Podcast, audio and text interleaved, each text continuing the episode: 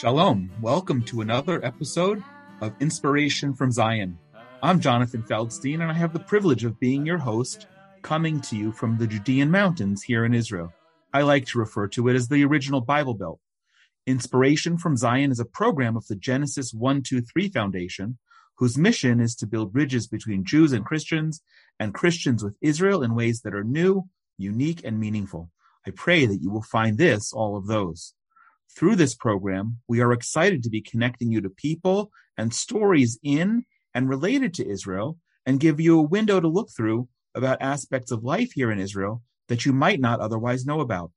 We want this to be interactive, so please be in touch with us at inspirationfromzion at gmail.com and send along any questions and any comments about any topics anytime, or visit us at genesis123.co. Also, Please don't forget to share this with people who you know who will find it of interest.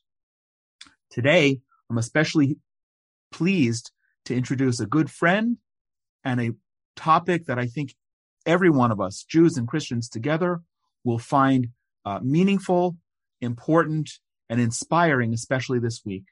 Rabbi Pesach Wolicki serves as the executive director of Or Torah Stone's Center for Jewish Christian Understanding and cooperation.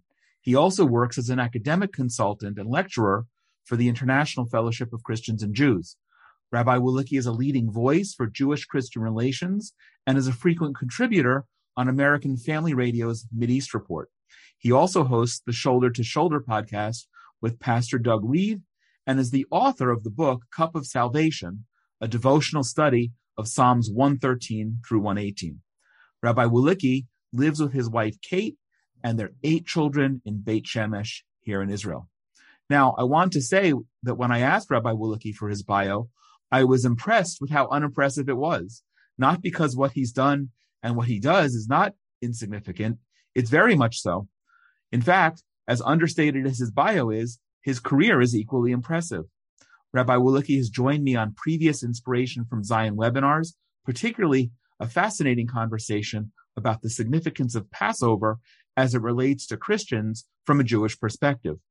I'm very excited to have him back, but for his first time on the Inspiration from Zion podcast and our Ask the Rabbi segment. Rabbi Wolicki, welcome, and it's really wonderful to have you back on Inspiration from Zion. Thank you so much, Jonathan. It's great to be with you. I'm honored to be part of this. Well, we're we're honored back, and uh, and I'm always always love getting together. And this is virtual, and I hope that our listeners will will enjoy following as well. Um, as, as, the American holiday Thanksgiving is upon us, uh, I want to engage in a conversation about giving thanks from a biblical and traditional Jewish perspective. So I actually thought of this whether people are it's a busy week for Americans getting to and from cooking, preparing. Um, so I'm not sure how many people will actually listen to the podcast this week, but I want to suggest that whether you're cooking or driving or flying to visit relatives or just want to get away from the creepy uncle who's sitting across the table, um, I hope that people will make time and listen to this uh, to this podcast.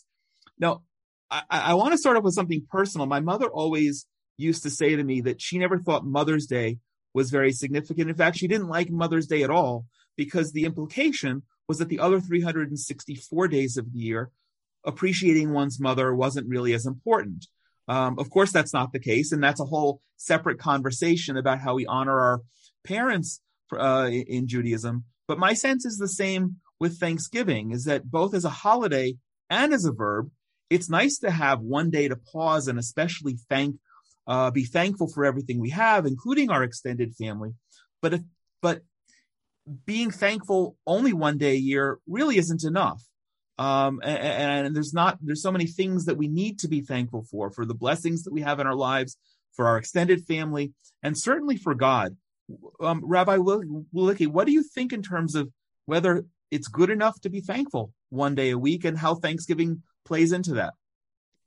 Well obviously we need to be thankful at all times. You know in in jewish daily prayer we pray three times a day and you know, we, the centerpiece of each of our three times a day daily prayers is what's called the Amidah, which is, it's the climax of the whole prayer service of the whole liturgy where we stand up and every single person silently uh, meditates upon and reads these 19 uh, blessings, 19 essentially praises and requests of God, where we lay out all of our priorities, whether it's healing or redemption or, or, you know, forgiveness, uh, you know, seeking justice in the world, seeking peace. And the longest of all of those blessings, and if you look at the text, just simply the liturgy of it, the longest of all of the 19 blessings that we recite every day is the blessing of thanks, the blessing that begins Modim anachnu lach, we are grateful to you. Uh, I don't know if you've ever thought about that. I'm sure you know this prayer by heart. We say it three times a day, but that is the longest of all the blessings in the 19. And that to me says something that, uh, you know, the liturgy is so tightly written. Every word is so carefully, so carefully chosen by our sages. Yes. And when it came to thanks, they kind of, I wouldn't say they went overboard, but they made a point of devoting more text, more words of thanks than words of, of any of the requests or any of the other praises. So, you know, obviously thanks is something that we need to do on a daily basis. At the same time, I'm going to push back a little bit. I like having days where we focus on something, even if it's something we're supposed to do all year. And I'll give you another example. In the Bible, it says explicitly that we're supposed to remember the day of the Exodus of Egypt all the days of our life. And sure enough, we do. Again, part of our daily uh, devotions, our daily prayers that Jews say, we do mention the Exodus from Egypt, and we mention it in our grace after meals, probably yep. half a dozen times a day at least. We mention the Exodus from Egypt, which might seem excessive to people to talk about an event that took place 3,300 years ago all day long, but you know that's Jews. Got to get used to us. You know, we're kind of into history as a mindset.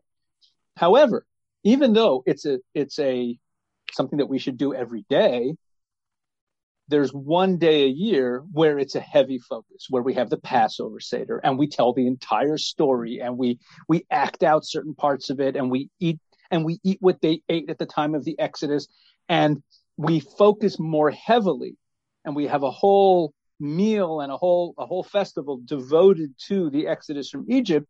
That's not because that's the only day of the year we talk about the Exodus from Egypt. It's important to have those special days where we have extra focus on it. So if I'm calling home and saying, Hi, mom, thanks, mom, I love you, mom, all year long, that's nice. But I disagree with your mom. Mother's Day, it's good to have a day where even though we're expressing uh, our appreciation to our moms all year long, to have one day where we really focus on it. We dedicate a day to that. And the same thing is true of thanks. So I'm, I, I I think that Thanksgiving, that having a day that is focused on giving thanks to the Lord for all the blessings that we've received is well in place at the same time as we're supposed to be thanking God every day of the year.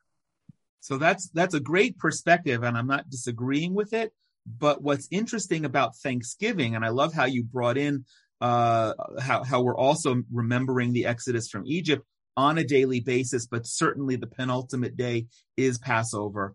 Um, but Thanksgiving is not a particularly religious holiday. There's no there uh, and great great analogy with Passover and the Seder. The Seder is t- is telling the story, but it's also a meal and a scripted meal. Thanksgiving, yeah, sure, there are there are particular family traditions as to what you're going to eat. Uh, Jews probably aren't doing the ham so much, but the but but turkey and stuffing and and, and some amazing kinds of pies and and and and these family recipes that are that are going down uh, from from generation to generation, and and they're cultural, uh, but but because it's not a religious holiday, and you just said on a specific day on which we give thanks to God, do we risk lose, losing the significance of what we're giving thanks for if it's only a meal and if it's a, a, with with the name thanks in it?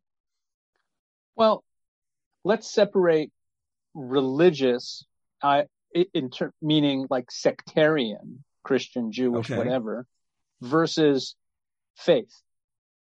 Because uh, I'll agree with you, it's not a religious holiday, meaning it's not a Christian holiday, it's not a Jewish holiday, it's not a, a it's an American holiday.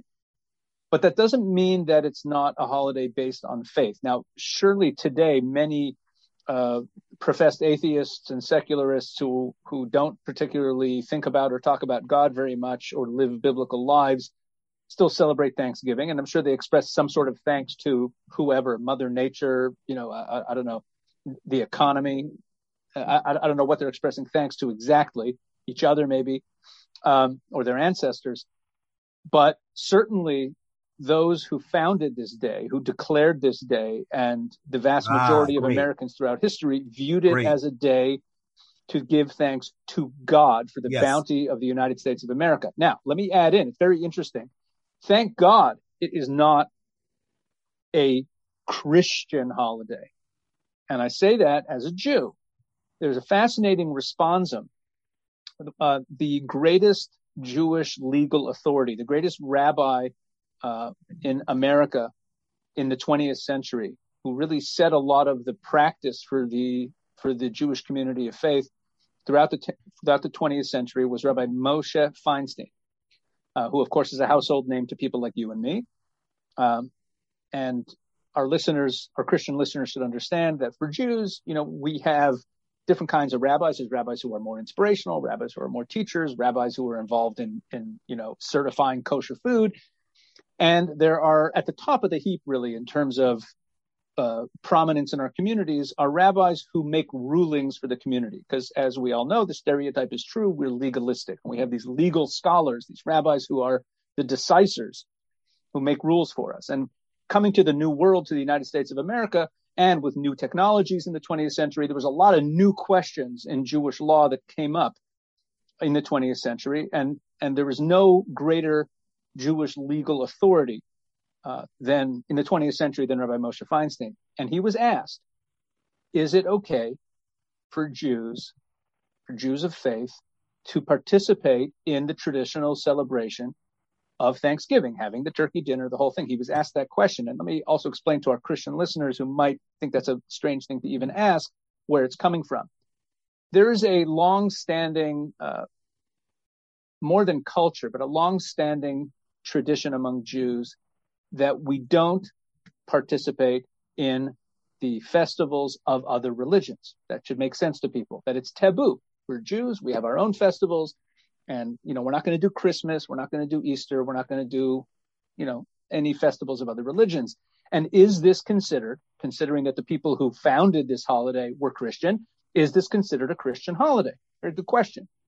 And Rabbi Moshe Feinstein ruled that not only is it permissible, but that it is a good thing and and it should be celebrated by Jews eh, because the United States of America has been the greatest uh, home for the Jewish people in our wandering and exile. The Jews have been persecuted virtually everywhere we've been, even if life has been good for a while, like in Spain, it ended badly. And that's the way it was also in Eastern Europe.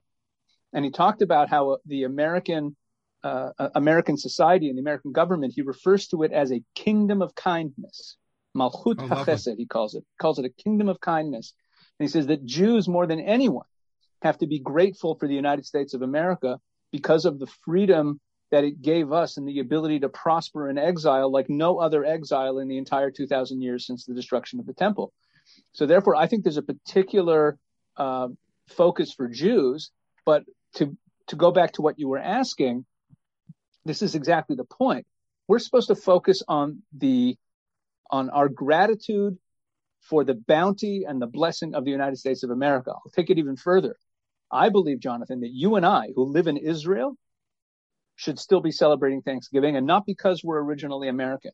This is profound. This is really significant. If Thanksgiving is a holiday, is a day to thank the Lord, to thank God for the United States of America, I would, it would be very difficult to make an argument that every Jew living in Israel does not benefit and has not benefited throughout our history by the very existence and the strength of the United States of America. No one more than Israelis outside of the United States should be thanking God for the existence and the prosperity of the United States of America more than us.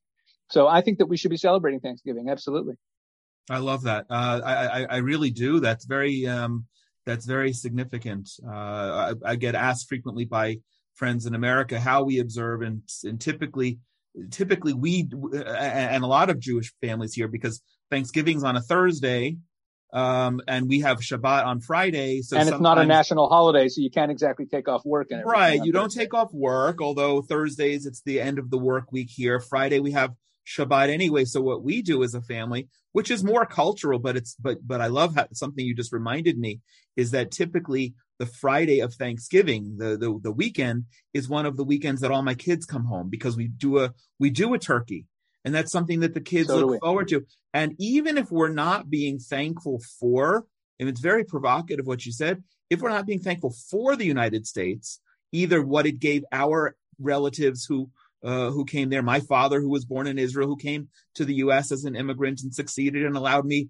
the foundation to come back to Israel. But even if we're not being thankful for that, I'm so abundantly thankful just for that occasional Shabbat when I have all my six kids in the house together and the grandchildren. What a what a blessing that is.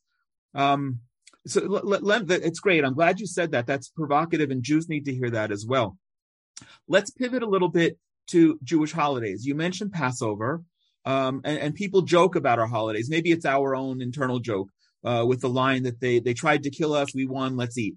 And that and, and in most cases there's there's something something to that in our holidays. But there's also an element of thanksgiving in all of the holidays. How does that play out? Well it, when you say play out it i mean it it definitely is expressed in our liturgy. The the main addition to the liturgy on festivals on jewish holidays whether it's passover or or or tabernacle sukkot or or hanukkah whatever the holiday is the main and most striking addition to the liturgy is the recitation of the Hallel. That's Psalms 113 through 118. Which that's uh, about you know, sh- that's your book. A shameless, shameless plug for shameless book. plug. People listening to the podcast, I wrote a book, a line by line devotional commentary on these psalms, Psalms 113 through 118, which are called by Jews Hallel, which means praise. Yes. Um, and the while they're called Hallel, praise, because the word praise, which is, that's the root, if you notice, of the word hallelujah. The first two syllables of hallelujah is hallel. Uh, and that's because hallelujah is actually a compound word. It's two words. It means praise, second person plural, you plural. There's no word there's no plural word for you in English unless you're from the South, in which case y'all is the plural of you. That's also so singular. Y'all, That's also used in the singular in, in, in the South. Yeah. Well, and yeah, I once I was once a rabbi in Virginia for a couple of years. Early in my career, I spent a couple of years there working as a as a rabbi in Newport News, Virginia, and I learned to say y'all. And uh, and I said, you know, I said I, I love the word y'all. And then there was someone uh, in my synagogue who had moved from uh, from West Virginia and said to me, "Well, we have a better word. We say Ewans. Ewans. Anyway, the so hallelujah means you praise, meaning calling you on plural, everyone to praise us. God. The royal. What's you. interesting is that that word praise is a running phrase, is a running word. It, it appears over and over again in the first five of those six psalms. In the sixth and final psalm of those six psalms of Hallel, the word praise does not appear. But the word that appears over and over again in that psalm is hodu, which means give thanks, meaning there's a shift from praise to thanks. The the the the pinnacle, the the the climax, as it were, the uh, uh, of the entire psalms of praise, it reaches its peak in giving thanks. And let me drill down on that a little bit because this this relates directly to what the holidays are all about. What's the difference between praise and thanks? Well, praise, if you just think about it a little bit, I'm, I'm not, this is nothing based on any ancient tradition. It's just thinking about the two words. I can praise something even if it has nothing to do with me. Meaning, uh, I, there's a great piece of music and I say, wow, that's an incredible piece of music. It's so beautiful. It's so, you know, and, and that I'm not, I'm not personalizing it by praising it. I'm pointing out greatness and and uh, I'm saying something positive about it. Obviously, I'm not just you know I'm you know I'm exalting it, I'm praising it, I'm telling others about it. But when I say thank you, Jonathan, if I thank you for something, there's an implication that there was some effect on me. In fact, if if you said something, let's say you were talking to someone and I overheard your conversation, and you said something really brilliant, and when the conversation was over, I said to you, wow, that was really smart what you said there. Okay, that's praise. Yes. But if I said to you, Jonathan, thank you for saying that, you might look at me quizzically and say, like, what do you mean? Because implied in my saying thank you is that something that you said had an impact on me beyond just the fact that I witnessed it. And that's the difference between praise and thanks. In a, I'll put it another way. Thanks is much more intimate. When I say, when I praise God, I'm not necessarily describing anything that God did for me. But when I thank God, what I'm saying is that the, that which I'm praising you for had a direct impact on my life. And that's why thanks is in order. It's, it's an expression of gratitude. So thanks is actually kind of a higher level. It's a more personalized, more intimate level right. of praise. Beautiful. So, I hope that people listening will take that into their own celebration and observance of Thanksgiving this week. Oh, for sure. I, and I think that that's, you know, if we could take a lesson from the Passover Seder where we sit around, we have a wonderful meal, but the conversation in a very orderly manner is about the Exodus from Egypt. And we even say at the Passover Seder, we, there's a paragraph that we say that you're, you know, I'm sure again, you, you know, you and I know this stuff by heart, that in every generation, each and every one of us is obligated to see ourselves as though we ourselves left Egypt. Now, what am I doing when I say that? What I'm doing is I'm I am making sure that I don't fall into the mistake of praising God for the Exodus. I want to make sure that I thank God for the Exodus because Very again, nice. thanks is personal. So I have to personalize things in order to thank God. Um, and again, so the, again, shameless plug for my book. If you, you buy my book, go to Amazon, Cup of Salvation, and you'll see that, there's a narrative, so to speak, in the poetry of those six Psalms that leads us from praise to this higher level, this more personal level of thanks. So I think that what, you know, if we could take something into our Thanksgiving uh, celebrations, what people should really do, and it's a simple thing to do, is sit around the table at Thanksgiving and just talk about how wonderful the blessing of the United States of America is, how grateful we are. And you could even tell people in advance, you don't want to drop it on them on the moment, but that they should prepare just a couple sentences about what they are grateful for about America. Well, they can be uh, grateful about America, or by the way, if they're if they're privileged to be sitting around the table with a bunch of loved ones, they can also be thankful for one another and, and express that intimate not just yeah, well, it's nice to be together, but intimately what I'm grateful for you and how you um, enrich my life uh, when you have that personal opportunity and, and, for another conversation. But too often we don't do that. Um, That's true. This is awesome. L- let's rewind a little bit. Let, let, sure. Let's let's uh, step back a couple of thousand years. Um, our, our, holidays are all, uh, except for Independence Day, where we also say Hallel. We say uh, a, a, version of, of, of Hallel. Yom Ha'atzmaut, really Independence Day, um, which is a modern holiday here in Israel, and and that Jews and Christians celebrate around the world. Um, but other than that, all our holidays are pretty much biblically based and spelled out in the Bible. How are we? How we're meant to observe them with uh, rabbis um, uh, like Rabbi Moshe Feinstein, who you mentioned, and, and others who have who, who came generations before, helping us interpret in modern days what are the issues and how how we observe that. But if we if we, we rewind to biblical to, to, to the Bible itself, and certainly the era in which Jews lived here in Israel with the temple, which was the center of our worship, how how can we talk? Can you give some great examples of how giving thanks has always been central to our existence? Well, it's interesting that you bring up the temple because the phrase, uh, the verse that appears a number of times in scripture, Hodu ladonai kitov ki leolam chasdo, give thanks to the Lord for he is good, for his kindness is eternal. That, that phrase, actually, if you look at how that phrase appears wherever it appears in the Bible, and it's not just in Psalms, most of the times that that phrase appears, it is in Psalms, but it also appears in the book of Jeremiah in the context. I, th- I think it's Jeremiah chapter 33, in the context of describing people who would come to the temple to bring a thanksgiving offering. Right. Meaning it was actually central to the temple.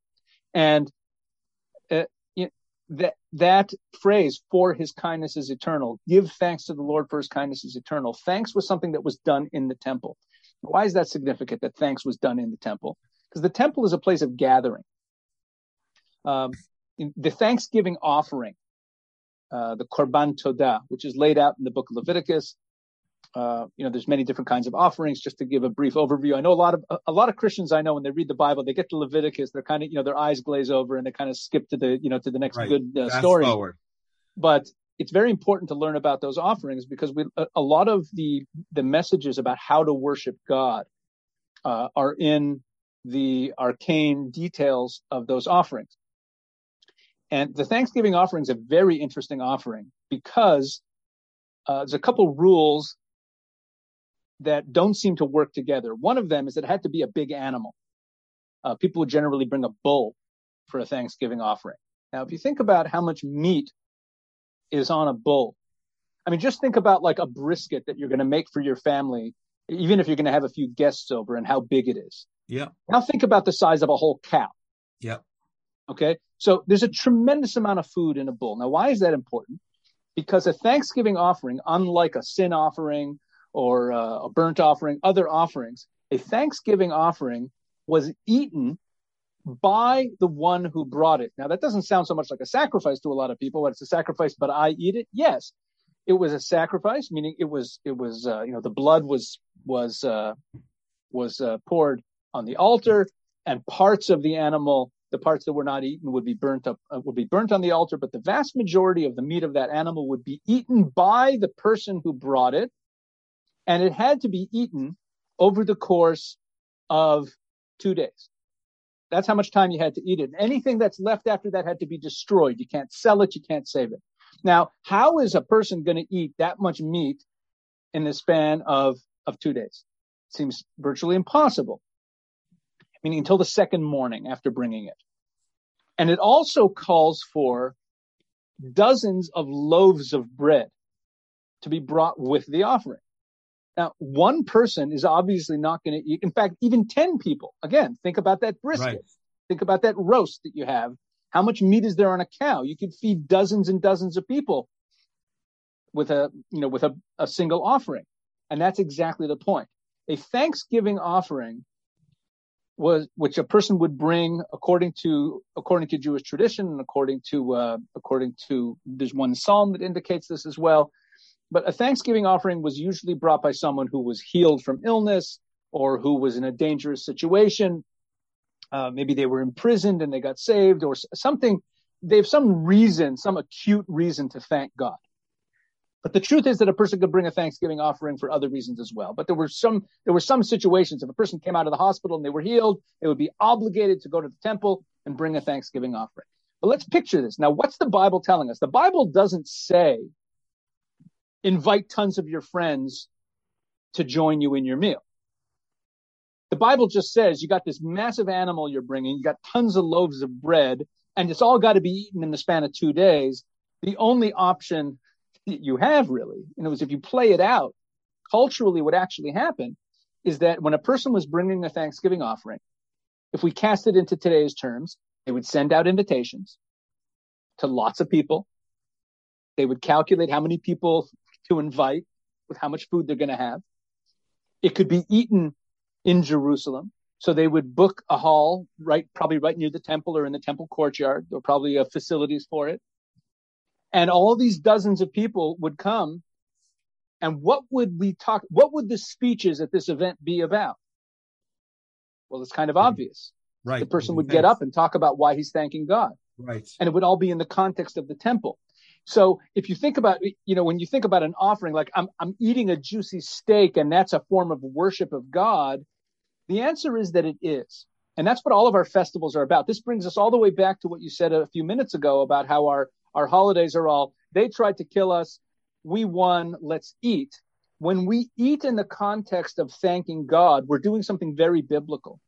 It was what God wants us to do is he wants those celebrations and that joy yep that we have to be in the context of giving him thanks. And, and what happens is something remarkable. In the enjoyment of a juicy piece of meat and some bread in the shadow or in the courtyard of the temple with all of my friends hearing me talk about what God has done for me turns a joyous celebration of meat and bread into a form of worship of God. So that's the old tradition of Thanksgiving. You know, that's the, you know, of bringing a Thanksgiving offering. Well, So when we sit old, around the our original, table- the original before, Right. before So I'm the, saying, so when you're sitting around your table and you're America. saying, you know, pass the cranberry sauce and having some juicy, having some juicy turkey and having the pie and enjoying yourself and rejoicing, you're, you, as long as you are giving thanks to the Lord and it's clear to everyone that that's the context of what we're doing, what you do is you transform your physical experience of enjoying a hearty meal right. into a form of praise and worship and thanks to the Lord. That's a remarkable experience that we can have, but we have to do it right. And this is, you know, there's a Jewish Yes. tradition that probably you heard in Hebrew school when you were a kid, and I heard when I was a kid, that we're supposed to treat our tables as though they are an altar. yes. What's that supposed to mean? You're supposed to what? I'm supposed to burn things on them, and you know, like what it. But that's exactly what it means. What it means is that if I if I enjoy these physical gifts and I do it in a context and in a way that gives honor to God, I'm actually praising Him as I enjoy His gifts and I'm thanking Him. That's that's the original tradition of Thanksgiving, all the way from the Book of Leviticus. Right, the original, and it'd be interesting to know and study whatever uh, early American texts there are to wonder if, um, if in creating that first Thanksgiving meal, the pilgrims uh, who came over and giving thanks for the abundance that they had been blessed by had any direct sense of that actual tremendous biblical, I was going to say metaphor, but example. It's the model. Um, you, you, you can you can you can picture then you can then biblically you can picture then in early America and certainly around all of our Thanksgiving tables this week the same metaphor of people unbuckling their belts because they've eaten a little too much but if they've done so as you said properly then it's then it's the, I- think one main difference being is that we know that many people will will struggle with what recipes they can do with the leftovers from Thanksgiving this year and and and there are abundance of American TV uh, news broadcasts that will give all kinds of leftover recipes, what to do with the cranberries and the pumpkin pie and the so so so. uh, And I'm happy to engage in those. Um, this is amazing. Let let let me pivot. You know, we we share so much with our Christian friends. Um, you uh, more than anyone else, or or no less than anyone else, are are have your hand on the pulse of that, and you bring in the the the rabbinic um, the rabbinic background what are some of the things that we share specifically with Christians um, vis-a-vis giving thanks? And how can and, and inevitably, because you and I know so many people, Christians who want to connect more with their Jewish roots of their faith, how can they implement some of what we kind of do on a regular basis in their own daily Thanksgiving, not specifically this week? Well, um, I'll point out one small thing that I think that Christians uh, could take up, and I've brought it up to a number of my pastor friends, um, and that is in the Bible.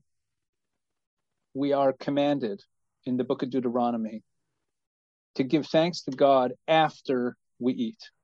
The verse says, "When you eat and you are satisfied, you bless the Lord your God." right? That's the verse uh, in Deuteronomy, and and it's pretty clear in the verse. You eat, you're satisfied, and then you then you bless the Lord your God. You thank Him for the food that you ate. And I've I've asked many Christians this question.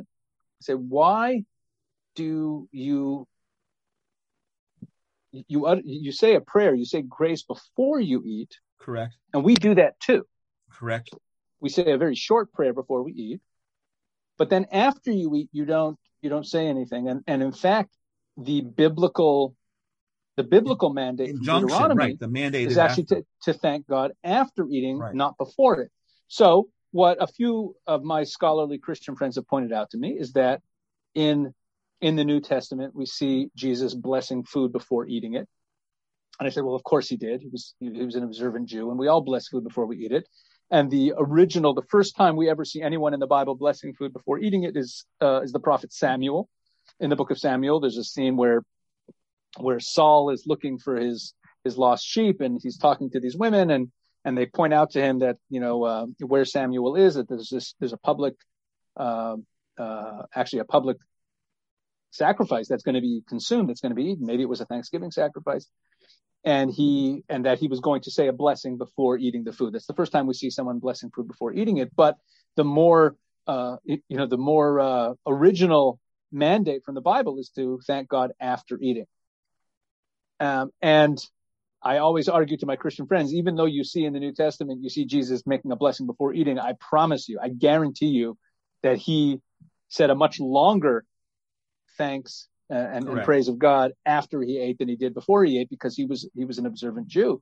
Correct. So uh, I think that's one thing that Christians could do is just add that in, add that into your repertoire. That after you eat, you say thank you to God uh, in addition to whatever grace you say beforehand. That you know, thanking God, that you know, having having that more on your mind, uh, and it's also a more biblical position to take. I think that's one simple example that uh, you know that Christians that Christians could take on, um, and uh, and again, just just focusing on thanks with everything and with everyone will make you more grateful in general in life. I, I think that's that's that's an underrated thing. There's a there's a line in the Talmud, an interesting line that says, uh, here's the quote Although the wine belongs to the master, thanks is given to the one who serves it. In other oh, words, lovely. Right. In other words, if I go to a wedding, I'm sitting at the wedding, and a waiter comes over and pours me wine. So I say, thank you to the waiter. Thank you for the wine. Now, so what's so profound about that? Of course, I thank I thank the waiter for pouring me the wine. What's what's the point the Talmud is making? The point the Talmud is making is this: obviously, you're going to thank the waiter because that's polite. We're all polite people. We're going to thank the waiter. The point the Talmud is making is that if very often in life we come up with reasons or rationales to not thank people, or we're just not paying attention, so we don't thank people. Let me give you an example. Let's say I'm sitting at that wedding and I say, you know, why should I thank this waiter? It's not his wine. He doesn't own the wine. I don't need to thank him. He's just doing his job. He's getting paid. I don't need to thank him. Well, if I continue that line of thinking, I could say, well, why should I even thank the host of the wedding? He invited me to this wedding because I invited him to my kid's wedding. and he also knows that I'm going to give a gift to his kid. And he's just, you know, and it's a business relationship. He knows me. He knows that, it, you know, it's in his best interest to, he couldn't not invite me. I, I, you know, there's all, we could come up, you know, or let's say, um, let's say, you know, uh, uh, you know, I say, well, well, why should I thank my wife for making me dinner? You know, I work hard all day. You know, she's doing her part. I'm doing my part. Why should I thank her? We could have all kinds of rationales to not thank people if we start making these calculations. So what the Talmud is basically saying is, no, no, no, no, no. You thank everybody. Everyone who has a role, you thank. And by expressing thanks, and amazing things happen happens to us psychologically. When we start expressing thanks to everyone, like thank, you know, you get out of a cab, thank the cab driver. You get off a bus, thank the bus driver. You know, you're taking the shuttle in the airport from the rental car place to the terminal. Thank the guy. Yeah. People just, you know, you grab your bag and you run off. If we make a point of saying thank you to everyone we meet, we're going to see that it, it opens up a spiritual side of our vision. We start recognizing all the good that people are doing all around us. Um, and and it makes us into better people as well. I was just going to say that it makes us into better people, and I believe respectively Jews and Christians or or people uh, people of faith to be able to understand that that's not just a good person thing, but in, in fact a biblically a biblical injunction. Uh, I think that's beautiful. Um, I, I, I, actually was going to ask you a question, and then you sort of set it up, talking about one specific example that Christians could adapt in terms of saying uh, saying thanks after the meals. And I'm going to uh, invite anyone who wants to um, be in touch. I'll, I'll provide an English copy of what we do, what we say that they can use or or or adapt. Um, and people can be in touch at inspiration from Zion at gmail.com. But that kind of leads into maybe the last topic, but it, but we, we, we sometimes Jews and Christians get tripped up on, uh, on one another. And there's some people who are Jews and Christians who find that it's inappropriate that we share customs, even though we, even though our, our Bible is 80% of a Christian Bible and, and we share that common tradition. What do you think about the, specifically what I just offered to, to ha- invite people to, to, to, uh, at your suggestion, adapt the, the, the, the concept of being thankfulness. You didn't say specifically the, the, the verbiage that we use, but I'm offering that. And, and should there be, should there be boundaries? There should be boundaries, but but but as far as Christians adopting Jewish customs, Jewish understandings that might enrich their own faith. Did I just cross a line? Do you think? Or or, I don't or, think so. I mean, look, I, I don't believe you're crossing the line. I think there's a lot of people who would think you're crossing a line, but if you if you press them on it and try to seek what's actually bothering them, uh, I don't think that they're well grounded theologically. I think it's basically um, an emotional issue, uh, and uh, or it's grounded in some sort of uh, feeling of being threatened by other people's identities uh, th- that they threaten mine. Uh, and that's something that we see a lot more from the Jewish side than from the Christian side. Although you have you do have Christians who are who who when Christians start doing things that they've that they've borrowed or learned from Jewish tradition, they see it as Judaizing and they and and they get criticized. I have Christian friends who have started doing things like like having a Friday night dinner together. right. Uh, you know, and and you know, with the family where everyone turns off their cell phones, and just for doing that, they'll get criticized by other Christians for becoming you know, too Judaized. And, and where that's coming from is a sense of of religious identity, and I use the term religious very, uh, you know, I'm choosing that word very, um, very specifically. Uh, God didn't create religion. God revealed His will in the Bible, and you know, and in His will that He revealed in the Bible, all are welcome to participate. Let me explain what I mean by all are welcome to participate. It's a well-known dictum among Jews. Uh, that, you know, comes from the Talmud that the Sabbath is only for the Jewish people. That Christian, you know, that non-Jews are not supposed to celebrate the Sabbath. But a lot of Jews misunderstand that and they don't really know their own texts. Maimonides, the greatest of all legal scholars, you know, in the post Second Temple period of the last 2,000 years, and you would confirm that that's not an exaggeration whatsoever, and it's not an opinion. He is the most prominent of all Jewish legal authorities yes. of the last 2,000 years, Maimonides himself writes that uh, that people who are not Jewish are more than welcome to observe the Sabbath if they so yeah. desire, as long as long as they know that they're doing it out of choice and not out of obligation. Whereas the Jews are obligated. That's the difference. Excellent. But Excellent. It, we shouldn't be afraid of these things because biblically we are supposed to ultimately be worshiping God together. When Zephaniah talks about uh, in Zephaniah uh, chapter three verse nine, let me get that verse up here you don't mind me t- just taking a second, I want to yeah, quote it properly. Let me just get it here. Zephaniah 3 9. For then I will restore a pure language. It says lips, but safa really means language. It also means lips. I'll, I will purify the language of the peoples, that all of them may call on the name of the Lord and serve him shoulder to shoulder. Shoulder now, to shoulder shoulder to shoulder. That's serving shoulder to shoulder, which is which is the name. Uh, another shameless plug. It's the name of my podcast. Yeah. But that's why we chose it because of that verse. And really, in that verse, the shoulder to shoulder, really, the Hebrew is actually even more powerful. The Hebrew there is shechem achad. Shechem means shoulder. Achad means one. So it actually doesn't say shoulder to shoulder. It says something much even even more powerful. It says yes. to serve him as one shoulder. Correct. That, now, but but let's think about the whole verse now.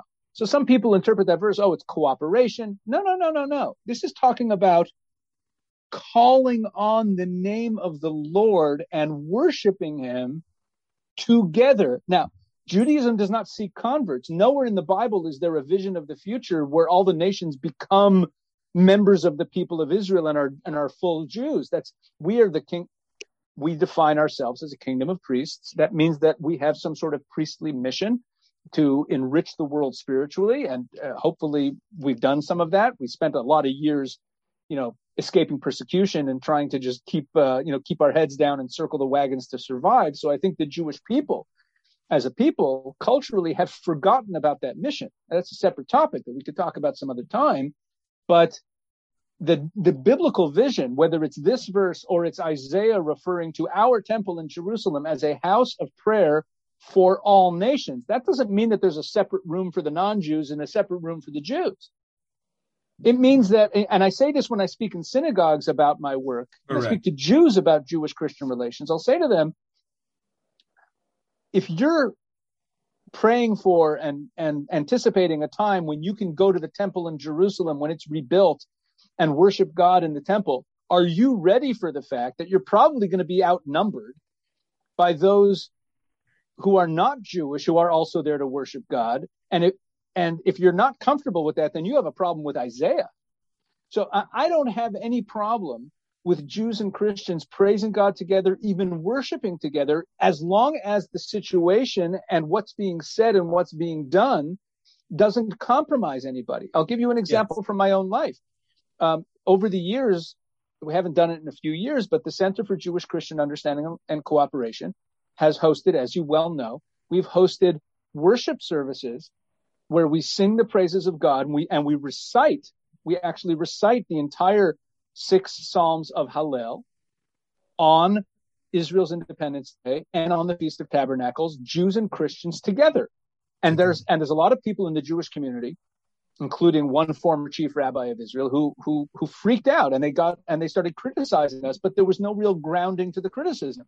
Because what are we doing? We're reading biblical passages of praise to God for something that everyone present, whether they're Jewish or not, equally values and equally is praising God for. And you don't think that in the that in in in the temple of the future, we're all going to be singing the praises of God together, especially with, within those psalms is Psalm 117, which describes the nations of the world praising God for for for what He's done for Israel. So I I don't I think that being uncomfortable with that kind with these with these situations of joint praise of God or joint worship is is an artifact of our long history of separation and of the way we have compartmentalized our identities around that.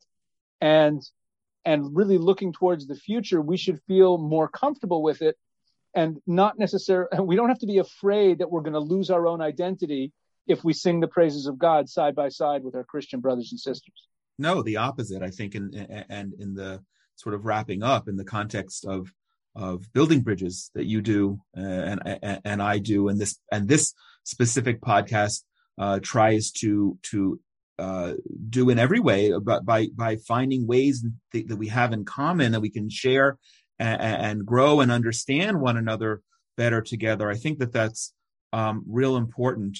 Um, before before I say thank you officially, uh, Um, uh, Rabbi Wolicki, you have your own podcast, um, Shoulder to Shoulder. Right. How Let me just say, follow yeah, you. So and, it's and... called Shoulder to Shoulder. It's available on all podcast pa- platforms, and it's myself and uh, and my good friend Pastor Doug Reed, who's from Youngstown, Ohio. And every week we we discuss some issue that is of shared concern uh, to people of faith. It could be a political issue, it could be a spiritual, theological issue, or a, or a cultural issue we just recorded one about how to strengthen uh, our families at home and how to strengthen the role of parents in our children's Great. lives in the modern world. That's what we discussed this past week. You can find it on any podcast platform. Please uh, check it out. Good, terrific. Um, Rabbi Wolicki, always a delight. Uh, personally, um, as, as, far as the insight that you that you've provided today, um, and I pray that n- not just this week. This week is where, at least across America, people are, are, are celebrating Thanksgiving together. I, I, I don't hope, I believe that you've given some great, uh, pun intended, food for thought that, uh, that people can enhance their own, uh, celebration, giving thanks for, to God and all of the blessings, um, that they have. And, and whether people listen to the podcast this week, as I've suggested, running away from the creepy uncle or, or just um, or, or, or, two months later, whenever people will be listening. Um, this is kind of timeless, which is why I'm glad we spoke about how giving thanks is um, really in everything, in every day, in everything that we do. I'm grateful um, for that insight. Thank you, thank you. It's been an honor. It's been a pleasure. I Let me enjoy spending time with you, Jonathan. Always, always. Let me also take some time. It's great in this context, but we always do at the close of the of each episode to give thanks for our sponsors. Um, the Willow Run Greenhouse in Culpeper, Virginia. Um, certainly anyone who's in the area of Culpeper, Virginia needs something from a greenhouse, go there and get it. But even if you're not, uh, you don't need something from a greenhouse, but you're in the area or just happen to see Willow, uh, Culpeper, Virginia on a map and want to do something really nice. Now, all the more so, go there and say thank you. Thank you for sponsoring uh, the Inspiration from Zion um, podcast and, and, and making the, and giving the possibility for these conversations um, and give them a hug. And also thank you to the Coin family for their meaningful sponsorship. Uh, Inspiration from Zion, like all the Genesis 1, 2, 3 Foundation programs, are made possible by donations. So please consider joining us to help continue the dialogue and to build bridges by making your own donation. If you'd like to sponsor a future episode in honor or in honor or memory of a loved one or a special occasion in your life, uh, please be in touch with us at inspirationfromzion at gmail.com.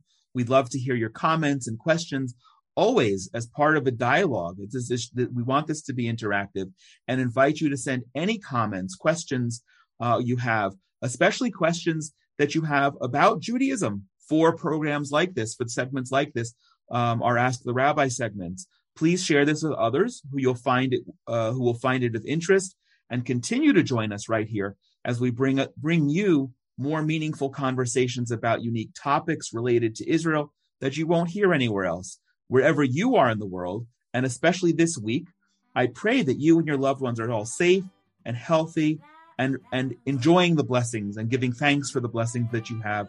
And I'm sending my blessings from right here in the Judean mountains. Thank you and God bless you. Hallelujah.